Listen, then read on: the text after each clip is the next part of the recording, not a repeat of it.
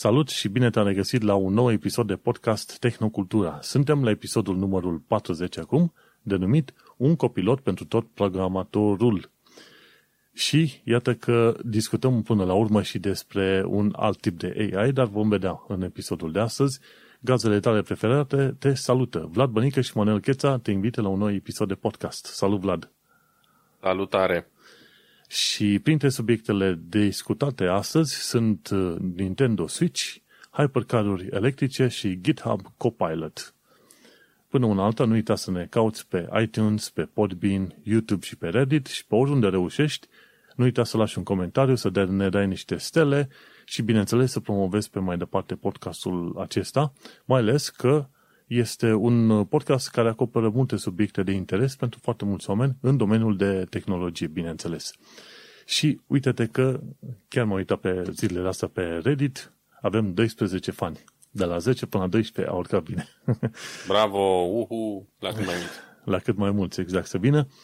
Și printre subiectele pe care le discutăm e, bineînțeles, internetul, dar sunt mașinile, e economia aia sustenabilă, ce știu eu, electrice, tot ce înseamnă muncă și, să zicem, device-uri care ne fac viața mai bună, bineînțeles, avem sfaturi practice pe bandă rulantă. Și, desigur, în, în episodul ăsta nu o să avem nimic despre Windows, sau aproape nimic despre Windows, pentru că ne-am făcut, plinul, ne-am făcut plinul în ultimele câteva episoade, așa că ne ajunge. Și vom mai, vom mai vedea. Bun, hai să intrăm direct în subiecte, de ce nu? Pentru că avem foarte multe chestiuni de discutat și ajungem la o chestie de securitate online. E vorba de articolul cel, celor de la Krebs on Security și unde am aflat că Equifax primește datele de vânzări și de salarii de la 1,4 milioane de clienți Intuit. Și Vlad, ea ghicește ce este Equifax. Mm, nu știu, n-am nicio idee. Este o firmă de credit score, care este și aici ah. în UK la noi, este Super. și la americani și care este treaba... E și pe aici? probabil că e și în Germania. Nu știu dacă... Se numește Șufa. Șufa. e bun așa. Uh, nu știu dacă în România sunt firmele astea de credit score. Știi, în România pentru aflarea detaliilor de credit trebuie să faci un fel de cerere la biroul de credit, să plătești niște bani, ceva de genul ăsta. Mi se pare că și în Germania la fel e. Da, bă, în Germania iarăși e un fel de entitate privată, e mai complicat, nu știu nicio foarte exact. În România e birou de credite care cumva e reglementat de stat, cred.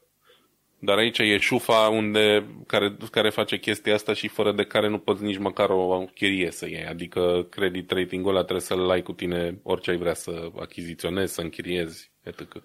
Și, și exact asta este și în UK. Trebuie să ai un credit rating destul de bun ca să-ți iei chiar și să te muți undeva în chirie sau dacă nu, să ții un împrumut de la bancă. Foarte importantă treabă. Bun, Equifax al nostru, acum câțiva ani de zile, a fost uh, hăcuit, să zicem, și toate detaliile a probabil 100 și ceva de milioane de clienți din SUA au fost cumva făcute publice, furate de către hacker, știi, și poți să consideri că au fost făcute publice. Și aflăm că, uite că firma asta, Intuit, Intuit e cea care a creat QuickBooks, accounting mm-hmm. pentru firmele mici și pentru persoane individuale. Zi, da. Ei bine, și firma asta care face Intuit, se pare că acum în mod uh, automat i-a trecut pe sistemul de opt-in pe toți, efectiv pe toți clienții Intuit, ca detaliile lor de salarii și, bineînțeles, și de vânzări să fie trimise către Equifax. În ideea că dacă biroul de creditare are acces la salariul tău, este mai ușor să-ți aprobe un împrumut. Pe de altă parte, nu știu care ar fi relevanța, știi? Dar uite-te cum că aici vreau să ajung, tot mai mulți oameni ajung să, să aibă detaliile lor personale date pe bandă rulantă firmelor de credit, iar firmele astea de credit nu sunt reglementate, cel puțin nu în UK și în SUA. Știi? Și atunci te pomenești că detaliile tale sunt trimise la biroul de credit, tu poate nu știi foarte bine salarii și tranzacțiile pe care le ai, dar biroul de credit le știe și le, le împarte cu băncile, de exemplu chiar aici în UK, uh, este și un sistem interesant care se numește Open Banking.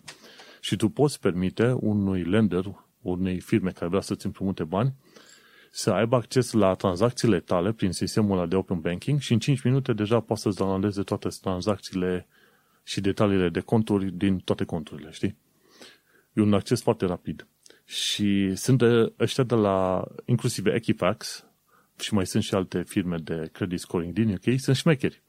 Îți zic, uite, dacă vrei să-ți uh, dăm un credit score mai bun, tu dă-ne acces la tranzac- tranzacțiile tale bancare. și vezi, tot mai mult înțelegem tehnologia. Un fel de schimb, un fel de troc. Nu da, neapărat foarte echitabil, dar... Și nu, nu iese, nu, chiar nu iese echitabil. Zice, îți dăm, un 5, îți dăm numai 5 sau 10 puncte mărire. 5 sau 10 puncte din 800 de puncte total este, înseamnă nimic. Hai, poate 20 dacă îți dau, știi? Și aici vreau să scriu, zic, de am vrut să pun chiar informația asta aici în uh, podcast. Trebuie să fim foarte atenți la cei care sunt clienți Intuit și care au un sistem, ești în mod automat uh, opt-in, trebuie să te duci tu undeva în setări, în setările QuickBooks, să spui, ok, detaliile mele sau firmei mele nu vreau să fie împărțite, distribuite cu ăștia de la Equifax. Și cam asta este toată, toată treaba. Ideea este că trebuie să fim cât mai conștienți de datele și informațiile pe care le avem noi pe online. Ne este foarte ușor, hei, sunt pe Facebook, las un status și este foarte bine. Dar uh, mai devreme sau mai târziu vezi că persoana din offline egalează cumva persoana din online sau completează ceva de genul ăsta și atunci, bineînțeles, uh, tu ai nevoie cumva o mulțime de date să fie protejate. Cum ar fi ca, de exemplu, credit scoring companies să aibă acces la tranzacțiile tale și cumva Amazon să aibă și ăla pe partea altă acces la credit score la rapoartele din, uh, generate de firme asta de credit scoring și poate să-ți emite reclame. Păi am văzut că tu cumperi jocuri video, Manu, hai să-ți uh, promovăm uh, următoarele chestiuni. Știi? E doar un pas până acolo, adică, cum să zic eu, deja e destul de clar că toate mm, manevrele de genul ăsta au ca scop final monetizarea informațiilor noastre, care este mai prețioasă ca aurul în, în zilele pe care trăim. Și, într-adevăr, um, e doar un pas până acolo, adică nu îi oprește, pe nim- nu oprește nimeni să facă ce vor cu datele alea din moment ce le dețin legal, cum ar reveni, știi? Și aici vin pentru mine, sunt două puncte de considerat. Um, unul dintre ele e chestia asta cu, cu opt-out-ul, știi? Faptul că ți se aplică automat chestia asta și tu trebuie să faci opt-out activ și asta mă face să mă gândesc că GDPR-ul ăsta impus de Uniunea Europeană, oricât de nesuferit ar fi în anumite situații, n-ar permite niciodată chestia asta.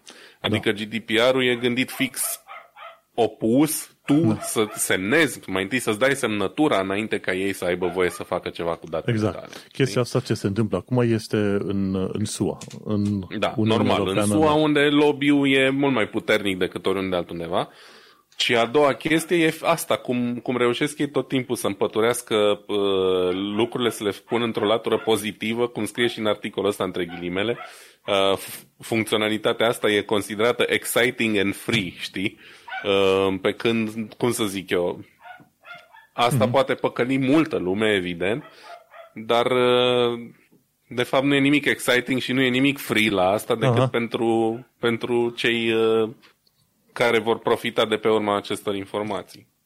Nu e. Și, într-adevăr, este foarte supărător pentru că, într-un fel, eu, ca om simplu, nu pot să cuantific importanța sau valoarea informației pe care o am eu. Tot ce am sens pe Facebook, apropo de Facebook, am blocat orice fel de postare să nu mai fie vizibilă pentru public de săptămâna trecută încoace. Doar postările mm-hmm. viitoare. Și e bine să faci chestia asta, dar dacă totuși ești persoană publică, cum sunt eu, că am un blog și un podcast, din când în când, odată la câteva luni, e bine să marchezi postările publice care au fost înainte publice, să le marchezi drept, uh, să zicem, uh, private. E, să mai faci e niște curățenii, știi? știi cum e? Părerile se schimbă, uh, poate peste un an o să zici o chestie cu un an în urmă te-ai contrazis și lumea o să sară repede. A, uite ce a zis Manu anul trecut, acum s-a sucit. E normal da. până la urmă. E, e vorba și de intimitate, dar vezi, nu pot să-mi dau seama care e relevanța celor uh, statusuri pe care le-am avut de acolo. S-ar putea să fie, să zicem, în 99% zero, garbage, cu noi. N-ai nicio treabă. Așa e, și eu pățesc chestia asta. Mă uit și văd că am scris ceva și stau și mă gândesc, bă, serios, pentru de ce am scris asta? Adică efectiv nu înțeleg de ce am scris de multe ori nici nu mi-aduc aminte să fi scris asta, parcă n-a ieșit din mâini, din degețelele mele ce scrie acolo, știi? Și da, clar e bine să Dar uite că vezi, undeva chestiunile astea sunt cuantificabile și valorează niște bani. Ar fi interesant de văzut dacă există un ONG sau un grup din ăsta care face cuantificarea datelor, să spună ok, te luăm pe tine, Manu, câte status ai avut pe Twitter, câte acolo, câte dincolo, ce prezență ai online și să calculeze, să zică, ok, tu, datele tale, pardon, valorează atâți bani pentru, pentru advertiseri. Uh-huh. Și este bun de văzut dacă la un moment dat o să fai, ai tot o asemenea firmă de advocacy, să zică, ok, vrem să creăm uh, niște intermediere între tu, ca om, toate datele tale să fie strânse undeva, într-un pod, cum fac ăștia proiectul lui Sir Tim Berners-Lee cu Solid. Știi? Adică da. să ai tu o capsulă unde să ai tu toate informațiile tale personale și atunci tu poți să decizi, ok, tu Equifax, tu Intuit, tu bancă, toate cele, ai acces la detaliile mele, dar pentru asta va trebui să-mi plătești X bani și îți pot avea acces oricând vreau eu. Și, într-un fel, mă gândesc că economia viitorului va include și servicii din asta de intermediere, dar asta înseamnă că noi va trebui să reușim să ne mutăm toate datele de pe toate platformele astea, inclusiv bănci, să le mutăm undeva în propria noastră capsulă, știi? Ar fi interesant de văzut dacă există, să zicem, inițiative din astea legislative, cumva se face doar pe partea de privat chestia asta, cu proiectul Solid al lui Tim Berners-Lee, dar poate, poate în viitor, vezi, cât, cât de mult este și cât de important este să ai acces la propriile tale informații. Nici măcar nu știi ce generezi. Este clar. Și de aia. Așa că din când în când o să pun articole de genul ăsta, pun linkuri în uh, show notes pe tehnocultura.com ca să ne mai aducem aminte, măi, avem niște date, generăm niște date, pentru noi probabil că nu înseamnă mare lucru, dar uh, datele alea cumva sunt agregate și aduc o oarece valoare undeva. Și este bine ca noi să avem uh, în primul și în primul rând controlul asupra acelor informații. Mm-hmm. Bun, hai să mergem la ceva mai hai să zicem, ceva mai pozitiv la știrea ta de la Verge. Da, prima știre care a fost așa astăzi pe toate canalele astea de, de știri despre tehnologie. Am mai vorbit, cred că și în podcastul ăsta, cum că Nintendo ar pregăti um, să lanseze anul ăsta un, un Switch upgradat uh, și eram entuziasmat pentru că, uite, Switch-ul are deja vreo 4 ani, cred că în 2017 a fost lansat și în ăștia patru ani a devenit uh, una din top, nu știu, cred că 5 cele mai bine vândute console din, uh, din lume. Sunt peste 80 ceva de milioane de, de Switch-uri vândute uh, și asta e, e acolo sus. Um, cea, e depășit în gama Nintendo doar de Wii, care a depășit 100 de, de milioane în, uh, pe durata vieții, dar care n-a a fost pe piață mai mult, cred că vreo 10 ani, ceva de genul. Um, ideea e că au anunțat cei de la Nintendo viitorul Switch, cel care va fi lansat în toamnă. Se zvonea mult, se specula că va fi un, uh, un upgrade major de, de performanță, că va permite um, um, afișarea imaginilor uh, la dimensiune 4K și așa mai departe. Ei bine, din păcate e un pic mai dezamăgitor de atât uh, anunțul celor de la Nintendo, pentru că se pare că nu va fi vorba de o creștere în performanță, cel puțin nu una semnificativă, nu se dau detalii despre performanță, în schimb ce se spune e că va avea un display ceva mai mare, de 7 inch. Și rounded corners, de... nu? Exact, ajungem și acolo. Um, dar um, primul punct sau cel mai important punct e faptul că va avea un display de 7 inch, care e ceva mai mare decât cel de 6,2 um, care se găsește în prezent pe, pe modelul uh, standard, da? nu vorbim de varianta light, um, dar care va avea aceeași rezoluție de 720p, adică cumva o îmbunătățire, dar nu prea. Crește uh, um, ecranul? Uh, ecranul, automat scade densitatea pixelilor și asta s-ar putea să nu fie neapărat cel mai bun lucru, pentru că momentan, la dimensiunea actuală a ecranului, 720p e foarte ok ca rezoluție, nu ai nevoie de mai mult. Dar uh, cu cât crește uh, dimensiunea asta, încep să devină mai evidenți pixelii. Marea dif- uh, schimbare este că va fi vorba de un display OLED față de cel um, LCD care e acum prezent care are totuși niște culori ok. Știi că am și eu unul și mă mai joc uh, pe el. Uh, bine, eu de cele mai multe ori îl folosesc în modul docked, mă joc la televizor, dar și când mă joc pe ecran, ecranul e foarte ok, arată bine. Cel OLED, evident, e o îmbunătățire din mai multe puncte de vedere, odată că ar trebui să aibă niște culori mai vii, un contrast mai bun și LED, OLED-ul, ecranele OLED sunt mai uh, economice, da? consumă mai puțin energie electrică, deci uh, probabil că um, durata de, de viață a bateriei va, va crește un pic. Cât Ideea costă, e că... cât costă un uh, Nintendo Switch în asta? Mă gândeam și eu că am auzit, am auzit vorbă că la un moment dat, dacă vrei ca partenera să se bage pe jocul video, cum ești și tu, e un Switch uh-huh. și așa reușești să o aduci în, uh, în universul tău. Să știi că în cazul meu a funcționat, pentru că Mario Kart uh, ne-a prins așa, adică am ajuns să tragă iar de mine să, să mai jucăm niște Mario Kart. Între timp a, a trecut uh, perioada aia așa foarte uh, febrilă de început și nu prea ne-am mai jucat în ultima vreme. Dana a venit și vara, stăm mai mult pe afară. Uh, da, chiar e, pentru că are jocuri mișto, jocuri de familie, multe, foarte bine făcute, mai ales uh, cele proprietare, cele din, uh, din, da, din gama Mario, Legend of Zelda și așa mai departe, francizele Nintendo clasice. În fine, ideea e că costă în jur de 350 de dolari sau euro, eu l-am luat cu 350 de euro când l-am luat, cam da. ăsta e prețul standard. Și ăsta nou va costa la fel, deci nu, nu, va, nu se va scumpi. Ehm, în schimb, ce ehm, se mai îmbunătățește, semn că în ultimii patru ani de zile au mai scăzut prețurile memoriilor, ehm, va beneficia de 64 de giga de memorie internă față de 32 cât are în momentul de față. Pentru același preț nu e deloc rău. Uh, dar rezoluția la care va putea fi folosit în modul uh, docat la televizor e tot 1080p, deci nu vom avea parte de îmbunătățirea aia uh, despre care s-a tot zvonit de 4K. Probabil asta înseamnă că procesorul va rămâne în linii mari la aceeași performanță, știi?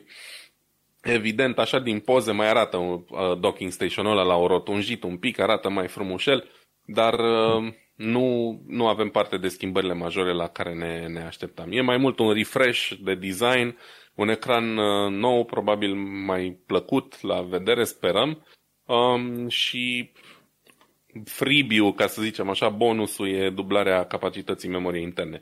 Dacă downloadezi 3, 4, 5 jocuri de Nintendo Switch, aia 32 de giga se umpleau foarte rapid și erai cam dependent să-ți iei un card de memorie. Uh, eu mi l-am luat la pachet cu consola pentru că, na, știam că nu, nu o să mă țină prea mult spațiul ăla. Și așa, uite, cu 64 de giga, dacă ești, uh, dacă nu instalezi toate jocurile din colecție deodată, o să, o să fii mai, uh, poate o să economisești niște bani pe un card. Da, cam atât. Uh, sunt, iar, da, eu am Nintendo ăsta, înseamnă că nu va trebui să-mi cumpăr altul prea curând, pentru că mm-hmm. doar pentru îmbunătățile astea nu merită, clar dar uh, sunt un pic dezamăgit. Speram să vedem așa o, o creștere de, de, de stilul Xbox Pro, Sony PlayStation Pro, știi? Adică o creștere și în performanță. Nu avem parte de ea, din păcate. Asta e.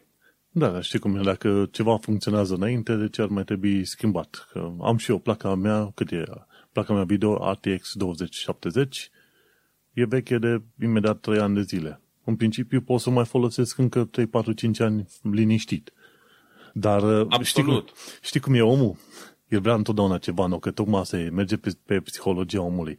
Am placa asta, joc toate jocurile pe care să le joc și nu mă pot plânge, mai, mai tai din setări dacă este nevoie, dar chiar mă pot plânge pentru că joc la un monitor de 2K, Acer Predator, la G-Sync. Știi? Și asta înseamnă că trebuie placă video puternică pentru asta și nu mă pot plânge, dar totuși, când am auzit de 30-80, gata, am vrut ăla. Deci, îți dai seama cum, cum te lovește psihologia asta. Apare ceva nou, vrei, vrei noul bling-bling. Da, chestia e motivul principal pentru care lumea își dorea uh, un pic de performanță în plus pe Nintendo Switch e că multe din jocurile cele mai noi, uh, multe dintre portări, de exemplu este vorba de jocul Outer Worlds, care e o portare directă de pe PlayStation 4, PC și așa mai departe, un joc destul de nou, făcut de ăștia de la Bethesda, cumva pe un soi de engine din ăsta de Fallout 4 îmbunătățit și care în momentul în care a fost lansat pe Switch arăta foarte rău, mai ales când jucai cu el în mână, știi? Când joci cu el docat, își trage un pic mai multă energie din uh, uh, power brick-ul ăla, din sursa de energie. Când Când joci cu el în modul baterie, evident, uh, procesorul e limitat, știi? Ca să nu îți distrugă bateria foarte repede. Și atunci lumea și-ar fi dorit un pic de performance bump ca jocurile astea să arate și se miște mai bine în modul handheld, știi? Pentru că nu toate jocurile uh, rulează fluid. Sunt, na, probabil că s-ar putea face mult mai multe și mult mai multe portări pe care oamenii și le doresc, pentru că cam ăsta e catch știi? Mulți oameni își doresc să joace jocurile pe care le-ar juca în normal pe PC sau pe PlayStation on the go, să le joace în mișcare, în tren, în autobuz, unde vrei. Și performance bump ăsta ar fi permis probabil să, să avem o listă mai, mai mare de titluri de genul ăsta, știi? Oricum da. mă miră că Outer Worlds l-au portat pentru Nintendo Switch. Pentru și pe mine m-a mirat, eu l-am, dar nu l-am jucat încă. L-am jucat, e super mișto, o să-ți placă enorm jocul. Adică e... l-am jucat pe PC, că l-am și pe PC, dar l-am luat și pe Switch, ah. dar nu l-am, n-am apucat să-l mai joc pe Switch. Și e interesant că au făcut portarea asta, dar jocul ăla este destul de demanding, adică îți cere ceva resurse în orice și mă miră exact. că l-au exact. făcut pentru Nintendo Switch. Exact despre asta e vorba. L-au făcut și evident, fiind un joc destul de demanding, n-a fost foarte ușor să o facă și bine, știi? Na, vedem. Poate între timp uh, or să mai reușească, l-au mai patchuit și au reușit să mai, uh, mai scape din, de problemele inițiale, cumva. Dar, de vreme ce mi-ai tot vorbit de Nintendo Switch, am un planul meu, în lista de cumpărături, să iau unul în viitor. Să știi că merită, nu o să-ți pară rău, adică e foarte distractiv. Bun, altă chestie care e distractivă, trecem la următoarea știre a mea. Cum ți se pare să existe un AI care scrie programe pentru tine? Având în vedere că eu nu știu să scriu programe, mi se pare ok. E o chestie interesantă, da, uite, ăștia de la GitHub au, au o chestie numită GitHub Copilot. Vor, ei ce fac?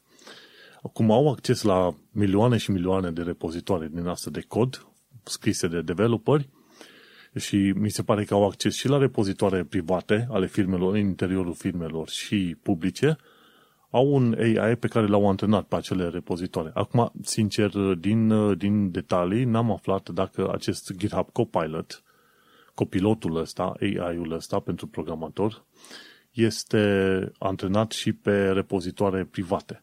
Știi? Știu doar că a fost antrenat numai și numai pe repozitoare publice, dar nimeni nu spune că n-a fost antrenat și pe repozitoare private, unde este cod uh, proprietary code și acolo poate e cod mai bun, mai rău, nu știu ce să zic. De obicei, codul de open source yes, este de așteptat, mai ales pentru proiectele mari, este de așteptat să fie foarte bine pus la punct. Dar mm-hmm. depinde. Și acum a fost un, un mare, o mare zalbă, ca să zice, zicem așa, legată de GitHub Copilot. Mai ales în sfera din afara programatorilor, ok? cum sunt programatori și cum sunt uh, web developer, îmi dau seama că chestii de genul ăsta vor fi destul de greu de implementat. Ai sistemul ăla numit GPT-3, nu știu exact cum se numește, adică îi spui, ok, vreau un website cu un uh, meniu principal și cu un body cu o imagine și un footer și cu niște linkuri în footer și GPT-3 ăla îți generează codul HTML pe ceea ce ai spus tu. GitHub Copilot ar trebui să fie un nivel mai sus de ăsta și, bineînțeles, odată ce a fost antrenat pe milioane de bucăți de cod, să știe să-ți recomande chiar funcții întregi, nu numai bucăți de cod micuți, ci o funcție întreagă, cum să rezolve niște chestii. Și modul în care GitHub Copilot lucrează în fișierul tău, la început de fișier, scrii niște comentarii în, uh, în fișierul respectiv, poți să folosești ca un fel de add-on pentru VS Code. VS Code este editorul pentru programatori. Cei mai mulți oameni îl folosesc asta, știi? S-a trecut de la Notepad, mm. nu știu acum cine a folosit Notepad, dar la începutul eu am, folosit Notepad, după am sărit la Notepad++, după aia acum am trecut pe Sublime și după aia am trecut pe VS Code. Cam așa a fost progresia în cazul meu. Cei care au lucrat în programare mai sănătos au folosit, un, au folosit ID-uri în toată regula, adică Integrated Development Environment, adică care are, are și tool de verificare a codului, și code editor, și tool de deployment și alte tâmpenii. Nu are rost să povestesc. VS Code, în schimb, a ajuns să fie folosit și de, de developerii pentru desktop și de developerii pentru web, de exemplu, și este creat de Microsoft. Și acolo ajungem la ideea, tot Microsoft deține GitHub acum. Și GitHub cu Copilot-ul lor au creat un fel de extensie pentru VS Code. Și în fișiere poți să scrii în comentarii. vreau o funcție care calculează suma a două numere. Și chiar asta face, îți generează o funcție cu doi, cu doi uh, parametri și cam asta e toată treaba, știi? Și aici am pus link către un uh, canal de YouTube al lui Chris Hawkes. Omul ăsta este web dev de vreo 10-15 ani de zile și față de mulți alții, îmi place că discute de starea industriei în momentul de față. Știi, un fel de no, bu- no bullshit talks. Știi? Și el nu spune, ok, cum să creezi un buton în HTML? Asta poți să găsești oriunde pe internet. Dar omul ăsta îți spune, ok, cam ce limbaj de programare merită să înveți? Și de obicei, JavaScript este printre primele pe care ai vrea să le înveți. Se plătește destul de bine și are un reach destul de mare, știi? Și în cel mai recent episod de al lui Chris Hawkes, chiar vorbește. Domnule, GitHub Copilot e simpatic, l-am probat, îți scrie cod cât de cât pe cum e cerut tu, dar uh, va mai trebui să treacă multă apă pe râul Olt și pe Dunăre și pe Tamisa ca să reușească să ocupe într-adevăr joburile programatorilor. Acum, în fine, cine lucrează în lumea asta programării știe că mai devreme sau mai târziu poți să creezi sisteme suficient de avansate încât să nu ai nevoie de programatori pentru toate punctele, pentru orice fel de chestii, știi? Odată ce ai creat o librărie mare de milioane sau miliarde de, de bucăți de cod, într-adevăr poți să folosești ceva gen GitHub Copilot să facă pentru tine în funcție de limbajul pe care, în funcție de textul pe care l-ai scris tu, știi? Și meseria de programator, într-adevăr, va fi schimbată. Nu în 10 ani, poate nu în 20, dar ceva mai încolo va fi schimbată și atunci programatorul probabil că nici măcar nu va trebui să știe liniile de cod. Cine va, va ști liniile de cod va fi cum uh, sunt programatorii de COBOL și de assembly astăzi. Știi, sunt unii care știu să scrie în assembly, în, în codul ăla de mașină, gen ai instrucțiunea aia, add, spațiu și după aia dai uh, regiștri și alte prostii. Dar uh, sunt prea puțini foarte curând oamenii au descoperit că trebuie să scrie limbaje într-un, într-un uh, mai higher level languages, cum se spune, într-un nivel mai mare, cum e C-ul, sau într-un nivel uh, mai simplu, gen JavaScript. Înțelegi? JavaScript-ul, dacă îți notezi variabilele de funcții și de parametri ce vrei tu într-un uh, mod explicit, poți să citești un program de JavaScript ca și cum ar fi o poveste.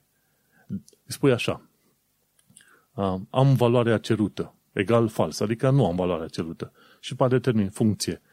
Funcție, am primit valoare, valoarea cerută sau nu. Și trimiți variabila respectivă și îți returnează return false sau true. În fine, important este că limbajele de programare vor evolua și este foarte probabil că va evolua într-un sistem din asta de AI în care, într-adevăr, tu ce va trebui să faci e să vezi ce îți recomandă AI-ul în funcție de necesitățile tale, strângi blocurile alea la un loc unul după altul ca să meargă logic dintr-o parte în alta, cum se face, cum se învață programarea acum prin uh, SUA și prin alte locuri, copiii învață programare cu Scratch. E un program numit exact. Scratch și se pui bloc, bloc cu bloc, bloc cu bloc. Hei, cam, Am și eu. cam în viitor, cam aia va, va fi uh, programare, efectiv. De ce? Pentru că nu va trebui să știi cum este construit un for loop sau faptul că for loop este un fel de variantă a lui while și alte chestii din asta. Nu, nu va trebui să te intereseze chestiile astea. Doar va trebui să știi ce blocuri ai în față și cum le conectezi unele cu alte ca un puzzle și gata. Aia va fi o meserie de programator. Dar aia să zicem undeva prin 20, 30, 40 de ani. Așa că fi, tot felul, mi se pare că și The Verge și alții care nu prea au treabă cu lumea programării, ei spuneau, gata, programatorii software Uh, software engineers își vor pierde locurile de muncă și gata. Nu acum. Deci, dar toți zice, gata, de acum încolo se pierde. Nu e adevărat. E, ei uh, doar încearcă să creeze niște titluri care să atragă atenția cititorului. Nu înseamnă că ce spun ei are cu adevărat uh, valoare. Evident, e un început, e un proces de dezvoltare care va dura ceva, dar clar, anumite chestii nu pot fi înlocuite cu Uh, gândirea omenească și programarea nu e, este programarea una dintre ele. Evident, anumite tascuri simple, repetitive și așa mai departe pot fi automatizate sau făcute mult mai simplu și mai ușor cu ajutorul unui AI, dar uh, de la cap la coadă să realizezi un program complex doar pe bază de AI, nu văd nicio să fie posibil prea curând. Da, prea curând nu, dar în fine. De aia ziceam, GitHub Copilot nu va fura joburile programatorilor în următoarele două decenii, știi? Așa că cine vrea să câștige bine și să-și pună mintea la contribuție, de ce nu? Să învețe programare e foarte bine. Propun să înceapă cu JavaScript pentru că este mai ușor decât uh, Java sau C, de exemplu. Da, și are o aplicare mult mai specifică, adică e orientat pe web development și uh, înveți foarte bine chestia aia. Știi? Și să... asta mi se pare un avantaj și... major și e nevoie de site-uri non-stop. Exact. Și să nu uităm că cu Node.js, cu runtime environment-ul ăsta care e făcut să ruleze JavaScript, cu Node.js ai și pe partea de backend de rupe locul. Și po- poți să faci uh-huh. inclusiv procesare de fișiere pe backend cu treaba asta. Așa că e E ok, e bun. JavaScript, atât am avut de zis. Hai să mergem bun. mai departe. Hai să mergem mai departe. Următoarea știre pe ziua de azi uh, este vorba despre uh, binecunoscuta companie Qualcomm, care realizează majoritatea chipurilor uh, pentru dispozitivele noastre mobile în colaborare cu cei de la uh, ARM de regulă. Uh, uite, se pare că noul CEO al celor de la Qualcomm, pe numele lui Cristiano Amon, e pus pe fapte mari și a anunțat că vrea să dea bătăi de cap um, celor de la Apple și că pregătesc un concurent pentru Apple M1, care este, na, după cum deja toată lumea știe, chipul in-house dezvoltat de către cei de la Apple, un chip extraordinar de performant care au imit pe toată lumea și așa mai departe. Și, um, M1 tot, la Qual... tot, tot ARM este, nu? E pe o arhitectură ARM, dar e cumva proprietar. E um, dezvoltat in-house de Apple și se bazează pe arhitectura celor de la ARM. Nu știu exact care cum funcționează. În fine, ideea e că ăștia de la Qualcomm vor să facă chestia asta lăsându-i deoparte pe cei de la ARM, care sunt partenerul lor în uh, chipurile mobile. Um, și cum or să realizeze asta fără cei de la ARM? Ei bine, uite, se pare că Qualcomm um, a achiziționat anul ăsta un startup care se numește Nuvia și care startup Nuvia e fondat și uh, are angajați dintre cei care au lucrat la dezvoltarea Apple Silicon M1. Hmm. Deci, uh, cumva, chestia asta ajunge full circle. Uh, Nuvia, um, oamenii care au dezvoltat chipul au zis, bă, hai să ne facem noi propria noastră afacere. Qualcomm a zis, hai să fie afacerea voastră și afacerea noastră. Și uite așa au furat uh, mințile luminate ale celor de la Apple și le pun acum la lucru în, uh, în folosul lor. Um, ce să mai zic? Uh, rămâne de văzut cât de mult succes va avea chestia asta. Ei zic că nu vor să facă chipseturi pentru cloud computing, pentru piața de data center, deci probabil că vor face niște unități destul de te- pământene, ca să zic așa um, și vor să lucreze cu integratori și cu uh, producători de hardware pentru, pentru produsele lor. Um, da. Deci, uite că nu rămâne fără răspuns uh, ce au făcut cei de la Apple și în curând s-ar putea să avem un, uh, un concurent de la Qualcomm. Să vedem dacă și reușesc. Tare, tare mă întreb și eu. Qualcomm, ei sunt de fapt numai un foundry, nu? Ei de fapt fac procesoare în funcție de designul primit din alte părți, nu? Da, ceva de genul. Deci nu au uh, designuri in-house, din câte știu eu. Uh, de fapt, ei fac Snapdragon, nu? Probabil că se bazează pe, pe chestia asta. Uh, de aia zic că ei sunt foundries, ei sunt fabrica care face cele procesoare. E cam destul de periculos să zicem că se bagă și în, uh, în pâinea chip designers, știi? ARM e exact. chip designer, Nvidia e chip designer, AMD sunt și chip designer dar uh, asta zic, se bagă cumva în pâinea chip designer. Într-un fel e bine. Se bagă dar bine. cu chip designer de renume, adică cu oameni care deja au rezultate, care sunt dovediți că știu ce fac, știi? Și probabil că ăsta e atul principal. Mm-hmm. Și atunci, na, de ce nu? E, e bine să ai encroachment, cum se spune, adică să se bage oamenii și peste curțile altora. În felul ăsta poate crește și, cum zice, competiția chiar și la o variantă de chip design. Uite, eu mă aștept ca din competiția asta să ajungem ca în uh, câțiva anișori designurile uh, sau, mă rog, produsele pe platformă x86 să devină minoritare și să avem uh, totul pe sistem ARM, care, uite, e dovedit că e mai eficient energetic, cel puțin la fel de rapid și așa mai departe, știi? Și atunci or să intre cumva în bucluc al de AMD și Intel, care vor trebui să facă și ei switch-ul la ARM sau să dezvolte platforma x86 într-un fel în care să îi permită să rămână în competiție cu ăștia alții. Da, aici nu, nu pot să-mi dau cu părerea. Sincer, ideea este că, într-adevăr, ai văzut că ARM sunt bune pentru că nu consumă atât de multă energie. Dar, pe de altă parte, în primul sunt, rând, da. sunt uh, ceva mai specializate, chipuri mai specializate față de astea x86 care sunt mai generalizate, știi? Și da, dar uite, vezi în, aplicarea, în aplicația asta nouă a celor de la Apple cu M1, le-au transformat în niște chipuri PC full-fledged, adică care poate să facă absolut orice poate să facă un chip x86, uh, bașca, dacă e să zicem, uh, și de faptul că pot fi traduse în mod direct aplicațiile x86 în ARM fără prea mari pierderi de performanțe, avem totuși un, un all-rounder destul de puternic. Numai că Apple, a, Apple, pardon, Adobe încă nu s-a grăbit să traducă toate aplicațiile pentru ARM. Încă nu. Încă Probabil că nu e nici foarte ușor, nu știu, că aici chiar nu mă pricep. Da. Ideea este că cu cât există mai multă competiție în toate direcțiile, de ce nu, cu atât mai bine. Ar fi fain să găsim pe cineva care se pricepe în uh, chip design, chip hardware design, să explice puțin el mai pe mai cu tot amănuntul, să zicem, cum e diferența între, care e diferența între x86 și ARM și de ce ar fi nevoie de ceva nou sau dacă ar fi nevoie de ceva nou. În fine, ideea este că vedem că ARM câștigă tot mai mult teren și, uite, nu știu dacă ai aflat, dar de curând știi că Nvidia vrea să cumpere ARM aici, în UK. Mhm. Și sau guvernul UK a intervenit și a spus, ok, nu aprobăm uh, plata, pentru că ARM este partener strategic, ceva de genul ăsta și am predau un control a unui chip foarte important sau, să zicem, chip designer către o firmă străină. Și Nvidia n-au putut să cumpere ARM acum. Da. Vezi? nici, nici cei bogați nu-și pot face metehnele chiar așa cum vor când vor. Da, vezi, tocmai asta și ideea. Mai știi că noi pro- propuneam la un moment dat ca România, dacă vrea să crească foarte puternic, să le propună uh, producătorilor de chipuri să le dea teren și reduce de taxe ca ei să deschidă fabrici în România, știi? Uite, da, încă rămâne moment, o idee bună.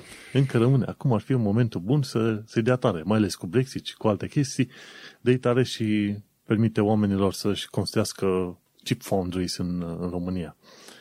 Da. Bun, hai că am abătut așa calea. Mergem pe mai departe, uite, la Gamers Nexus. Și ăștia au avut de curând mai multe episoade în astea foarte specifice, să zicem, și legate de Intel DG1 și alte prostii, însă am ignorat treaba aia, m-a interesat mai mult care este situația la zi cu platformele de game streaming. Știu că la un moment dat tu probai ceva în, în Germania, dar erau prea... Da, am încercat uh, Google Stadia și a fost o dezamăgire totală. N-am mai încercat nimic de atât. Și oamenii le-au, le-au încercat și concluziile lor erau ceva în genul ăsta. Majoritatea au undeva pe la 100 de milisecunde latență sau chiar mai mult, ceea ce, ceea ce e foarte mult deja. Mi se pare că la Stadia urcase undeva pe la 200 de milisecunde. Deja ce, uh-huh. ce peste 100 de milisecunde în materie de animații și mișcări, deja se vede că e, e o animație foarte prost făcută, știi, sare de colo-colo în loc să fie da. fluidă. Se pierde fluiditatea. Și atunci, uite-te că concluzia lor a fost până la urmă că PlayStation Now și, de fapt, și GeForce Online, GeForce N, sau, da, PlayStation Online sau PlayStation Now și GeForce, ăștia au fost, uh, au ce serviciile, serviciile cele mai bune de jucat online. Și ziceau, zice, Luna will go the way of Stadia. Știi că Stadia va fi închis, mi se pare, mai devreme sau mai târziu, așa am înțeles și eu. Um, foarte posibil, da. în ceva de genul ăsta, știi, există și un site, uh, Google, uh, Google Product Graveyard, acolo unde sunt trecute toate produsele care au fost închise de Google de-a lungul timpului. Și se pare că și Luna de la Amazon la fel. Se pare că și-au pierdut oamenii interesul și se va duce cam în aceeași direcție. Așa că Stadia și Luna nu poți să spui bază în ele. A apărut mai nou, au ăștia de la, mi se pare de la Ubisoft, au Ubisoft Online. Să poți juca jocuri online, dar uh, nu merită. Adică Categoric nu, adică, nu știu, platforma în sine a lui Ubisoft de online, la fel ca Origin, sunt dezastruoase, sunt pline de bug probleme și așa mai departe. clar nu merită așa ceva. Adică toată lumea încearcă să facă ceva în sensul ăsta, dar să fim serioși. Sunt doar câțiva care au suficientă experiență să facă chestia asta. Evident, Nvidia, Play, Sony sunt unii dintre ei, Xbox, da, Microsoft. Da. Acum că se bagă toată lumea și al de Amazon, care a început vânzând cărți și acum vrea... Plus că Amazon, nu, nu știu cum să zic, e renumit la nivel mondial, una din cele mai mari companii, dar totuși e o nișă pe care lucrează ei. Nu înseamnă că vor avea succes în tot ce întreprind. Exact. Păi uite-te la Google. Google n-a reușit să intre pe spectrul social ever. Cu toate rețelele sociale pe care le-a inventat Google Now, Google Plus, ce mai au avut ei pe acolo, n-au reușit. Efectiv, n-au reușit. Pentru că ei au o mentalitate și un management pe o anumită direcție. Mergi pe performanță, pe alte chestii. Nu poți să zici că îi strângi pe oameni la un loc și aliniezi și gata, obții din ei o sursă de venit la un moment dat. Îți dai seama. Și tocmai de aceea nici Amazonul se pare că nu intră bine pe partea de gaming. Au pierdut ingineri și mai ales că, din ce am înțeles eu de curând, e Bezos la un moment dat se retrage. În curând o să se retragă. Gata, cred că fie... deja s-a și retras. Sau urmează acum luna asta. Cam. Da, în perioada asta urmează să se retragă, vine un alt CEO. De obicei asta se întâmplă. Când pleacă marele CEO, marele lider, ce vrei tu, Mesia, direcția, direcția pe care o ia firma respectivă e puțin diferită. Nu întotdeauna mai bună sau mai rea, dar e diferită și într-un fel aș fi curios să văd. Dar la, revenind la ceea ce au spus ăștia de la Gamers Nexus, cele mai bune, cum ai zis tu, Xbox, PlayStation Now și uh, GeForce, Nvidia, GeForce Now, ceva de genul ăsta. Cam astea trei sunt cele care, într-adevăr, sunt uh, cele mai bune și jucabile, ca să zicem așa. Altele, că e Ubisoft, că e Stadia, că e Luna, că e ce, ce știu ce alte servicii mai sunt, sunt uh, câteodată chiar execrabile. Și au, au spus și ei, au recunoscut ăștia, dar Gamers Nexus, depinde și unde este data centerul față de tine. Și asta e, asta e mica mare problemă. Pentru că dacă tu ești într-un sat îndepărtat din, uh, chiar și din Germania, unde n-ai acces rapid la, să zicem, la marele nod de internet din Frankfurt sau un data center în zonă, ăla ești. Știi? Poți să fii într-o țară foarte bună și totuși să nu poți juca. Pe mine m-a mirat de la bun început toată treaba asta. Când uh, am văzut că vor să facă numai game streaming online direct așa, în formula Stadia, de exemplu, sau PlayStation Now. Treaba care au încercat și ei, au încercat piața să vadă ce se întâmplă, să vadă dacă au succes. Pentru mine Amazon a fost dezamăgitor și cu serviciul ăsta. Ok, Amazon Prime ăsta cu video e cât de cât ok, dar eu țin minte că după ce m-am mutat în Germania în primele luni, am făcut și eu Amazon Prime ca tot neamțul, că de, știi? Da. Să-mi cumpăr chestii pentru casă și așa mai departe. Dacă cumperi mult, poate merită, nu știu. De fapt, dacă cumperi mult, cred că merită mai puțin. În fine, asta e altă discuție. Ideea e că aveam și aveai și Amazon Prime Music. Și am zis, a, păi atunci nu mai uh, plătesc Spotify sau ce Dumnezeu plăteam la momentul respectiv. Că le am pe toate aici. Wow, ce serviciu tare oferă cei de la Amazon. Păi stai așa, că pe Amazon Prime Music, majoritatea melodiilor astea celebre de top 100, da, erau cover-uri. Mm-hmm. Și mi-a luat vreo două zile să mă prind, că scria acolo numele melodiei, nu eram foarte atent la cântăresc, dar mi se părea mie că nu sună ceva în regulă, știi? Mm-hmm. Și efectiv erau cover și asta mi-a, mi-a, mi-a luat foc mintea când mi-am dat seama. Zic, stai așa, pe ăștia se laudă cu nu știu câte milioane de melodii și eu ascult numai cover la piesele alea. Lasă-mă, frate, cu porcăria asta, știi? Acum, cover la jocuri e mai greu să faci, dar mă aștept la, tot la o abordare de genul ăsta, așa, half-assed, cum se zice, știi, pe genunchi. Da, știi cum e? Una e să ai joc online, adică jocul este instalat la tine în calculator și, bineînțeles, intri în meciuri online și bine, datele care se transmit sunt mult mai puține, ca să zicem așa, în, da. în cazul respectiv, înțelegi? Dar să faci de la joc online până la ceva joc efectiv în cloud, este un pas destul de mare și pentru asta ai trebui să ai internetul pe cum ai uh, curentul electric. Acum curentul electric este disponibil mai peste tot, dar uh, internetul și o legătură stabilă de internet nu este întotdeauna la fel de bine uh, prezentă. Bun. Așa că îmi place ce au făcut cei de la Gamers Nexus, cine vrea să se aboneze la ei și cine vrea într-adevăr să tot joace online, dacă tot vrea, să meargă pe GeForce Now, PlayStation sau pe Xbox Online și cam atât. Da, și să fie conștienți că cel mai bine te vei distra în, uh, pe, pe serviciile astea în momentul în care nu joci niște chestii care, în care ai nevoie de cel mai rapid timp de reacție. Adică poți să te joci liniștit un Tomb Raider, un Assassin's Creed, o chestie de genul ăsta. Dacă vrei să joci competitiv Counter-Strike sau așa, poți să-ți iei adio de la, de la idee, știi? Mm-hmm. Da. Și acum hai să mergem mai departe. Sunt curios de hypercarurile ale electrice de care vorbești tu. Da, uite, pe ultima mea știre pe ziua de azi vine din uh, domeniul meu îndrăgit, din lumea automobilului, um, și anume faptul că Bugatti, care este bine cunoscută pentru cele mai rapide și mai puternice automobile de serie din lume, da, vestitul Bugatti Veyron și mai nou Chiron, mașini de peste 1000 de cai putere, um, va forma o companie de, pe stil joint venture cu compania mult mai puțin cunoscută Rimac, um, care Rimac este, Manu, pentru tine care probabil nu știi de Rimac, este un startup da. sau a fost un startup uh, croat, culmea, da, Croația o țară fără neapărat uh, o istorie în producție de mașini, um, care era un fel de echivalent al lui Bugatti în domeniul mașinilor electrice. Adică ei se lăudau cam de când au apărut, uh, acum nu mai știu, 5-6 ani, ceva de genul, deci nu au foarte, foarte mare vechime, în fine, ideea e că se lăudau cu cele mai rapide și mai puternice mașini electrice, știi? Uh, într-o perioadă în care mașinile electrice nici măcar nu păreau așa că ar fi neapărat viitorul. Dar uite că tipul ăsta care a fondat com- uh, compania Materimac uh, a fost așa un fel de pionier al, uh, al domeniului său și a dezvoltat, a investit foarte mult. N-a folosit abordarea lui Elon Musk cu Tesla, care a vrut să facă o mașină de, de mass production, uh, uh, electrică, el a vrut să aibă cel mai hypercar electric și a și reușit, știi? Um, între timp, Rimac, eu știam asta de, uh, nu știu, probabil că știu toți uh, cei care sunt super pasionați de domeniu, eu știam de la muncă.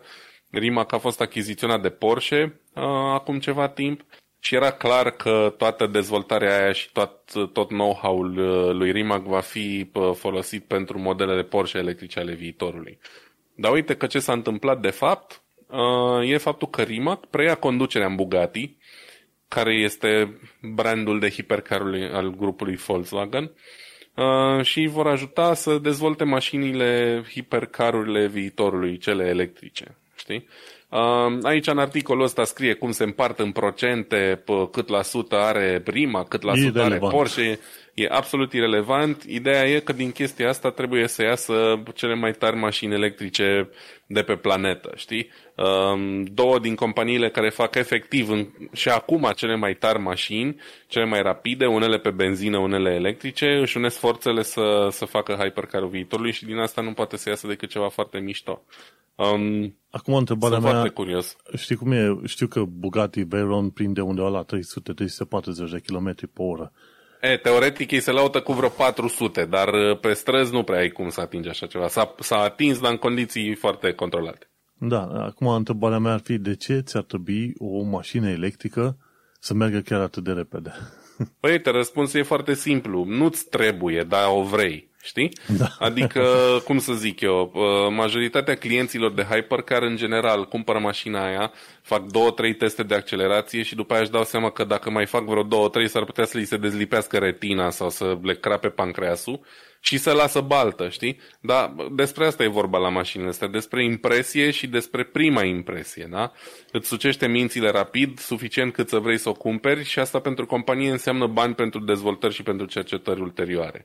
Uh, e abordarea asta de top to bottom, dacă vrei, în care uh, tehnologiile noi apar pe mașinile cele mai scumpe, cele mai performante și apoi, pe măsură ce acestea devin mai ușor de produs și mai eficiente, vor ajunge și pe modelele de serie, să zicem așa. Știi?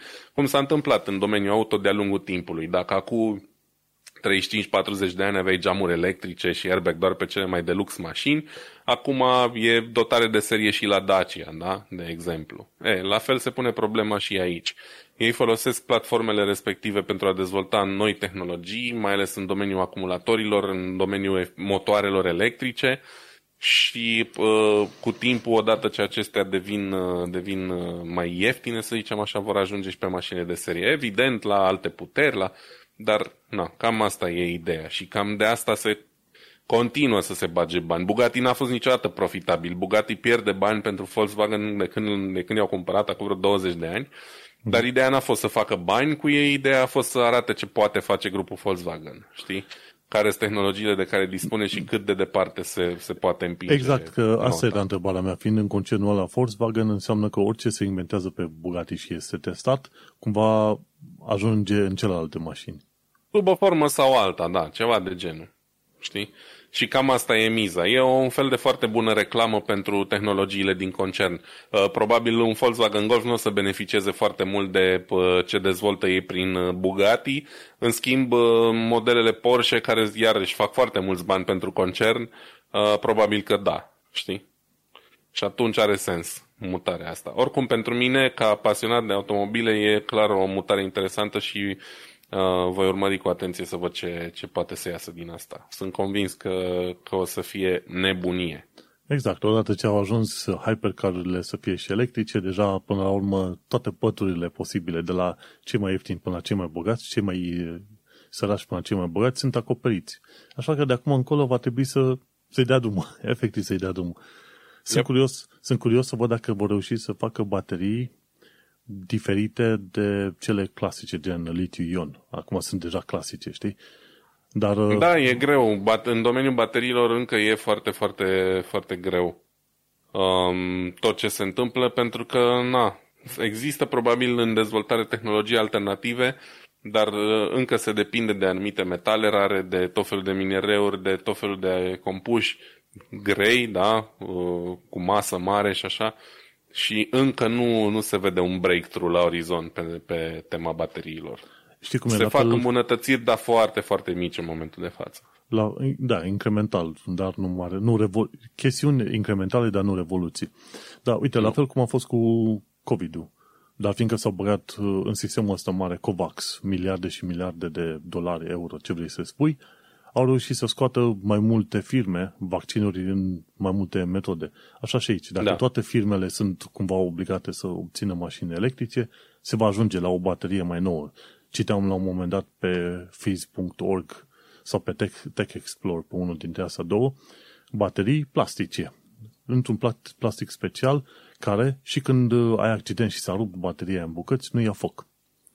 Da, e și... foarte important. Siguranța lor e un, un punct critic în, în continuare, pentru că energia aia, în momentul în care o descătușezi necontrolat, se va transforma cel mai probabil în căldură și automat în foc și așa mai departe. Deci sunt multe considerente, suntem încă, din punctul meu de vedere, departe de ce ar trebui să fie ca să se compare cu ce avem acum motoarele cu combustie internă. Da, dar uite, te vezi cum sunt atât de multe firme care investesc în chestia asta și sunt cumva obligate să investească, vom ajunge la punctul ăla. Să zicem, Categorii. în 10 ani, în 10 ani de zile o să ne uităm, o să fim mirați. Zice, îți mai aduci tu aminte când vorbeam în podcast și ne întrebam, hei, uite, în 10 Be- ani de zile o să vedem niște, niște baterii total, poate chiar revoluționare, să zicem. Noi prezicem aici viitorul. Noi prezicem viitorul AI-ului pentru programatori și viitorul bateriilor pentru mașini. Gata. Veniți la noi să vă notăm ce cu. Bun. Haideți să vă citim în, în, în, în tehnologie. Stele, în stelele tehnologiei, da. Bun, și cam astea au fost uh, știrile noastre preferate, uh, sau cele mai mari știri ale săptămânii. Mai avem vreo câteva de vorbit și așa că hai să discutăm de articolul celor de la The Record ci că supermarketul suedez Coop a închis temporar 800 de magazine în Suedia din cauza ransomware Kaseya. Cred că ai auzit de curând de Kaseya, dacă nu... Da. Dacă n-ai auzit... A fost pe toate po- știrile. Efectiv, da. Este un supply chain attack. Și în lumea securității, supply chain attack ce înseamnă?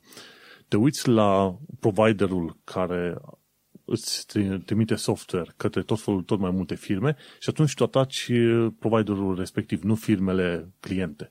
De exemplu, dacă Microsoft folosește, să zicem, un network tool, ei bine, nu te duci să ataci Microsoftul ca să îl virusezi și să iei un ransomware de la Microsoft, te duci la creatorul toolului, bagi acolo malware-ul și atunci nu numai că Microsoft va fi atacat, ci multe alte firme. Și în cazul ăsta, mm cu ransomware-ul ăsta, uh, ca să ia 1500 de firme în lanț au fost, uh, au fost atacate. Și acum se cer vreo 70 de milioane de, de euro, dolari, ce mai fi, ransomware. Și ghici cine este, tot o firmă rusească. și urmăream la un moment dat, urmăream la un moment dat uh, podcastul Security Now de la Steve Gibson și Leo Laporte și ei spuneau acolo, măi, dacă vine din Rusia și atât de puternic lovește vestul, este clar că ăia nu se mișcă fără cunoașterea GRU. GRU fiind un fel de SRI rusesc. Chiar SRI-ul uh-huh. rusesc. Așa că de fiecare dată când vezi un ransomware lovind atât de puternic de la infrastructură, spitale, ce vrei tu, știi că mai devreme sau mai târziu și-a, și-a dat, uh, să zicem, consimțământul undeva cineva din biroul lui Putin. Și este un, un lucru foarte interesant de văzut ca metodă de negociere între țări. Deci Putin, ok, îmi trimit hackerii pe voi și în felul ăsta hai să obținem niște târguri mai bune, țara X, Y, Z. Știi? Și chiar, chiar vreau să văd, mi se pare că în SUA, FBI-ul vrea să clasifice atacurile ransomware asupra infrastructurii importante și uh, sistemelor de sănătate, vrea să clasifice gen terorism. Știi? Și atunci, în cazul ăla, când uh, o țară consideră un atac din asta ransomware ca fiind o chestie motivată, să zicem, politic în principiu, terorism, uh, statul răspunde total diferit la chestia aia. Nu mai vine poliția să se chine, să investigheze ce ce treaba, la un moment dat se poate discuta și de conflict armat. Știi? Și da. atunci, și atunci e foarte interesant. Și dacă vezi că și SUA și UK și Uniunea Europeană se vor uh, reuni pe o anumită linie și spun, ok, atacurile astea, ransomware, le putem asocia terorismului, atunci foarte bine, la un moment dat, o să strângă de gât uh, firmele și firmele rusești care fac treaba asta, că poți să le numești firme. Nu mai sunt. La modul în care fac ăștia atacurile, poți să spui că sunt firme de alea de software în toată regula. Nu știu, Categoric. Mai știi când am povestit la un moment dat de SolarWind și modul în care au reușit da. să creeze DLL-uri care se par a fi numai bune și să treacă de sistemul de verificare de la Microsoft. Și uh, tocmai acolo au avut nevoie, au zis ăștia, între 500 până la 1500 de developeri să lucreze la chestia aia. Să facă o ofuscare, să scrie coduri, să facă totul cum trebuie. Și atunci nu mai discutăm noi de grupuri la disparate. Aici discutăm de un atac bine orchestrat și de atacuri bine orchestrate în care sunt efectiv firme în toată regula angajate să facă chestiile astea, știi? Da, păi lucrurile astea în primul rând iau o grămadă de timp să planifici, să vezi pe cine poți ataca, în ce fel, care sunt vulnerabilitățile și așa mai departe. Plus că vorbim de extrem de mulți bani, toate recompensele astea care se cer, nu mai, nu mai sunt mărunțiși, știi? Nu mai e ceva ce poate să cheltuie un hacker în două luni. E efectiv uh, mm-hmm. profitul unei firme medii, știi? Da, și e o chestie numită uh, ransonomics, adică economia ransomware. Și până la urmă stai să te gândești că nu e numai banii care sunt câștigați din ransomware, ci faptul că pagubele făcute câteodată depășesc foarte, de foarte multe ori suma cerută. 70 de milioane la faptul că tu ai afectat 1500 de firme este nimic, efectiv nimic. Știi? Și de multe da. ori de multe ori când îți dau ăștia cheile de decriptare sau decriptorul gratuit online, sunt șanse mari că nici nu merge cum trebuie. Da, ăla e un risc pe care ți-l asumi în momentul în care plătești, știi? Adică ei pot să zică că au cheia aia de, de decriptare, dar nu trebuie să fie neapărat adevărat. Pe ei nu-i mai interesează din moment ce tu ai plătit, știi? Adică mm. chiar nu vorbim de o firmă legit, vorbim de unii care sunt puși pe în principiu, în principiu merge. Când zic că nu prea funcționează, în sensul că merge foarte, foarte greu și sunt bug Adică, să zicem că durează un minut, un minut să cripteze un fișier, o să dureze probabil 10 sau chiar o oră să-l decripteze. Înțelegi? Uite, Ransonomics ăsta, stai să zic, Ransonomics ăsta da. funcționează pe ideea că tu dacă plătești, ei îți vor da înapoi, pentru că dacă se duce vorba că tu plă- un om plătește pentru ransomware și nu primește cheia de decriptare, atunci tot modelul pică în bot, știi? Îți strică reputația firmei de, de ransomware. Exact, exact așa e. Da. E, uite, și firma mea la care lucrez aici a fost atacată ransomware acum câteva luni. N-am vorbit noi despre asta. Am, am și uitat, în fine. Uh, și uite, ne-a pus într-o situație delicată pe noi cei care lucrăm uh, la Porsche pentru că am avut accesul tăiat la multe chestii, știi? Și ne-a făcut uh, viața foarte grea în perioada aia și bineînțeles că a fost o mare anchetă să se vadă pe unde, cum, cine a deschis ce mail, ce s-a întâmplat de, de a fost firma atacată ransomware. Deci, cumva nimeni nu e neapărat uh, safe, știi? Nimeni nu e. Mm, Firma noastră nu e o firmă de nivelul Coop. Coop e un gigant, știi?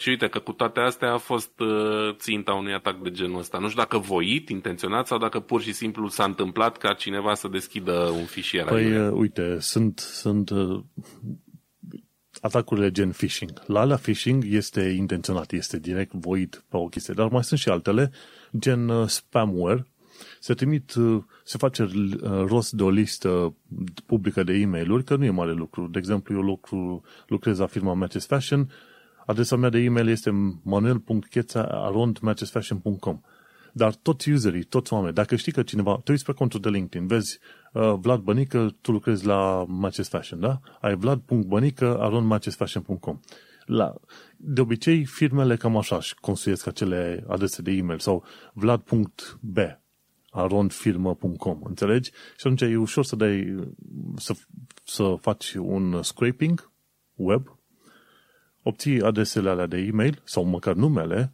construiești adrese de e-mail, unele bune, unele rele și pe aia dai drumul programelului să trimite la toți. Uite, șeful a zis să deschizi asta că e urgent să trimiți mâine proiectul. Mm-hmm. Puc. Ai dat click și asta, știi?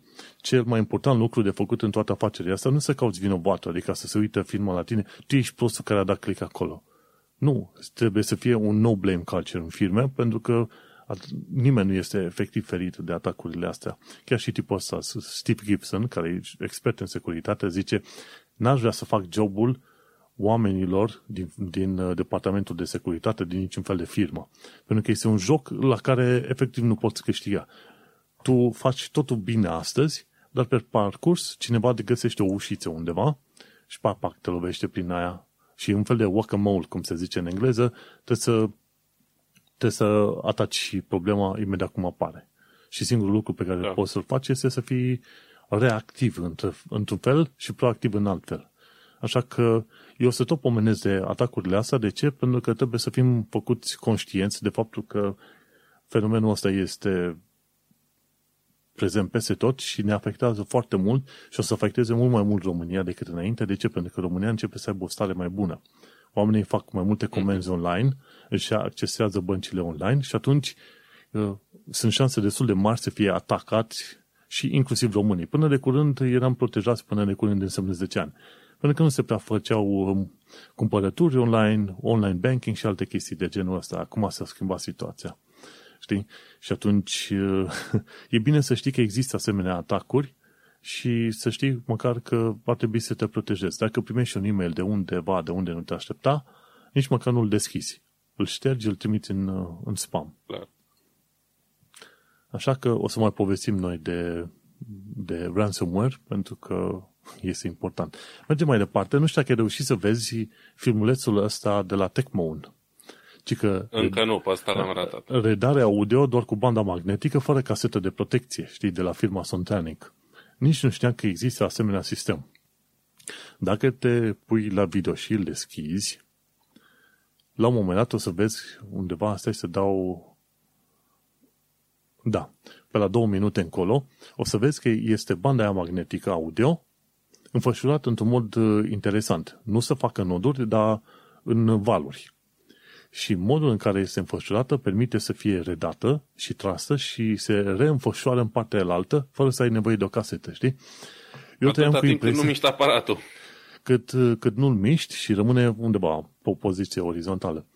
Dar uh, adevărul e că mă așteptam cumva când te uiți la dispozitivul respectiv, ok, cumva banda să se răsucească sau ceva să nu funcționeze sau să se încaiere aiurea banda. Dar nu. E făcut, uh, de exemplu, ai un plexiglas acolo, vezi că e suficient de înalt încât să permite benzii să, să stea confortabil, dar nu să facă noduri aiurea. Și foarte interesant că sistemul funcționează. N-ai nevoie de casetă, eu trăiam cu impresia că dacă ai făcut o bandă din aia magnetică, trebuie neapărat să ai o casetă știi, să tragă banda de pe, de pe o rolă pe cealaltă și gata asta povestea. Nu. Uite că poți să cânti, să folosești un dispozitiv din asta foarte interesant. când are ocazia și cine are ocazia să intre pe tehnocultura.com să vadă episodul 40 și la linkul cu TechMoan, redare audio doar cu banda magnetică. E, e o chestie care, care m-a mirat și vezi ce înseamnă să te uiți la canale din asta de retro? Pentru că vezi că tehnologia cumva funcționează fără anumite chestiuni cu care am fost neobișnuiți. Efectiv. A fost o etapă, a fost o etapă în dezvoltarea ceea ce noi știam ca uh, fiind caseta audio, știi? A fost uh, o etapă în care a fost suficient sistemul ăsta cu bandă, că din câte văd aparatul ăla arată așa destul de industrial, probabil a avut o aplicație industrială, nu era ceva pentru consum casnic. Și atunci uh, oamenii au zis, bă, uite, funcționează sistemul ăsta, e suficient, nu avem nevoie de vreo casetă sau așa ca să creștem costurile de producție și e suficient de bun, da, pentru noi. Da, exact. Dar este bun ca să, ca să înțelegi și tehnologia de astăzi și de ce s-au luat anumite decizii. E fain să te uiți și la tehnologii din trecut care cumva au, au murit sau au fost cumva celebre și lumea de astăzi nu mai știe de ele. Zic, în fine. Categoric, că... oricine, orice pasionat de tehnologie ar trebui să aibă așa un pic de idee de unde au început toate lucrurile astea, pentru că e foarte interesant să vezi toate etapele prin care s-a trecut ca să ajungem aici. Exact, și tocmai de aceea podcastul se numește Tehnocultura și nu Tehnofilia sau ceva. Tehnocultura, pentru că ai o cultură din trecut și în prezent și pe viitor. Bun, hai să mergem la ultima știre a zilei de la ZDNet. Ci că NASA face disponibile 800 de inovații prin programul de transfer de tehnologie. Și acum, acum știi cum e? Asta nu e ceva nou. NASA din totdeauna a făcut uh, transfer de tehnologie. Au inventat lucruri ca să îi ajute în spațiu și mai apoi au făcut un transfer de tehnologie către industrie, către industria militară, industria economică obișnuită și atunci astea sunt 800 de inovații mai noi că ei au tot făcut inovații de-a lungul timpului, știi? Și la... De fapt, asta e metoda lor de a monetiza munca pe care o fac, pentru că ei nu prea au cum altfel. Ei primesc bani, sunt sprijiniți de stat și așa mai departe, dar așa efectiv mm-hmm. monetizează ceea ce au construit.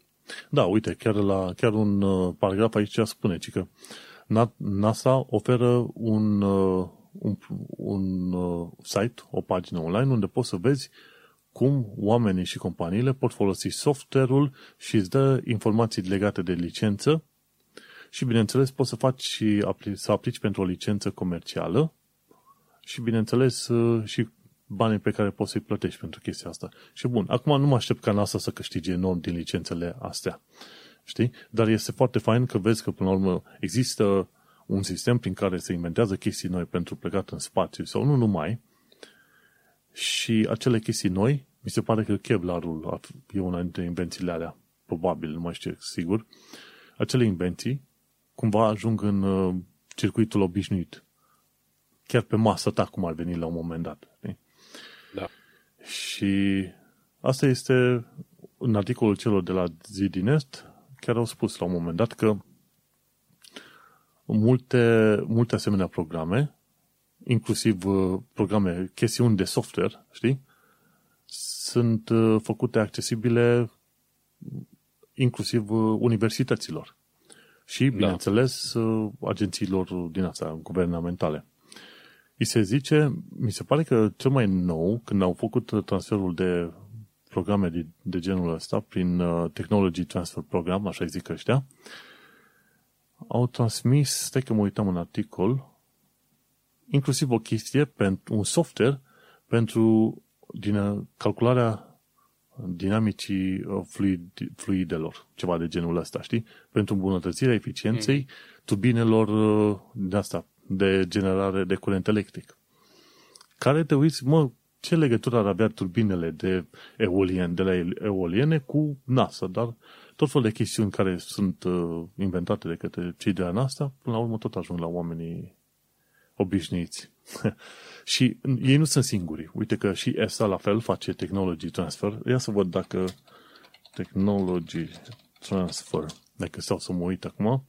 Uite, chiar uh, ESA are un portal numit Technology Transfer, exact așa și spune, știi, pe esa.int Applications, te- Telecommunications, Integrated Applications Technology.